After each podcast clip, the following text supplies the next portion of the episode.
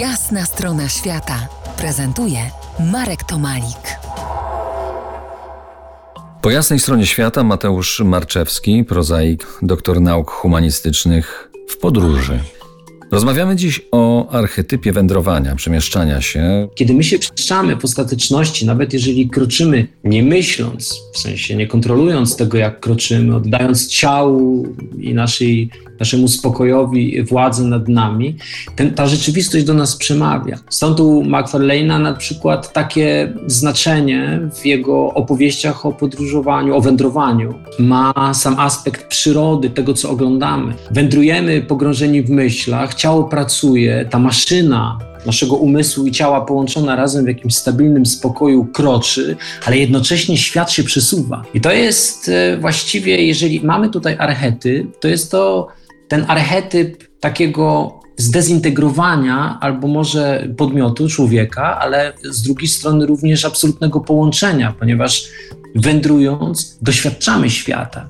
W 1892 roku y, powstał klub Sierra, dla którego inspiracją było przekonanie, że cielesny kontakt podróżnika z dzikim światem przynosi korzyści zarówno wędrowcowi, jak i światu oraz wyjście w świat jest w istocie wędrówką w głąb siebie.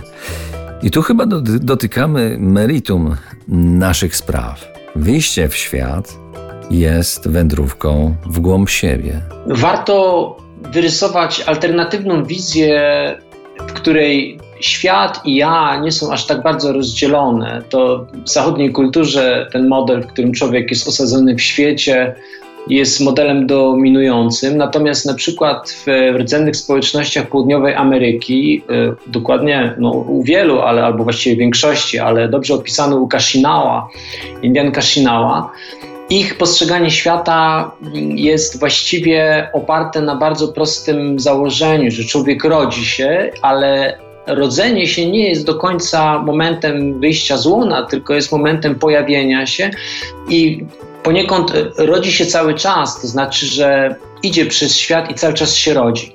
I Kashinała postrzegają człowieka jako nie tyle ciało, co pewną sferę, która przyrasta, sferę doświadczenia.